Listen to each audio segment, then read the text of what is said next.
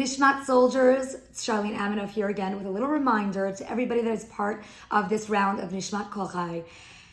There is something so special about asking Hashem for something after we have expressed our gratitude to Hashem. It almost makes it feel like we are first showing our Father in heaven just how grateful we are for our blessings, both the very, very obvious ones and the ones that are totally in disguise. After we've shown Hashem that we recognize that everything we have is from you. Ein od milvado.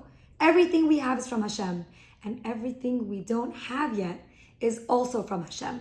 When we put ourselves in a mind frame of recognizing that everything is from Hashem, we're automatically happy. So, what do we do when we're happy? We thank Hashem. And once we thank Hashem for what we have and what we lack, that is when we can come through with our requests and say, Hashem, I have no questions for the way you run the world. I'm just so grateful that I'm in it. We're not looking at our cup as half full or at our cup as half empty. We're thankful that we have a cup. So when we say Hashem, everything I have and everything I lack is all from you. Ein Od Milvado. I'm grateful for everything, everything.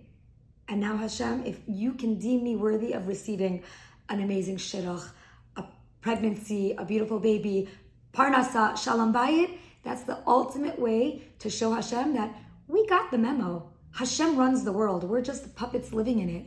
But when we first thank Hashem for what we have and what we don't have yet, that is when Hashem says, okay, I'm clearing the path for a lot of shefa headed your way. So remember that when you're saying this tefillah, first say Ein Od Milvado three times. This is Rebbetzin Kanievsky's advice to all of us.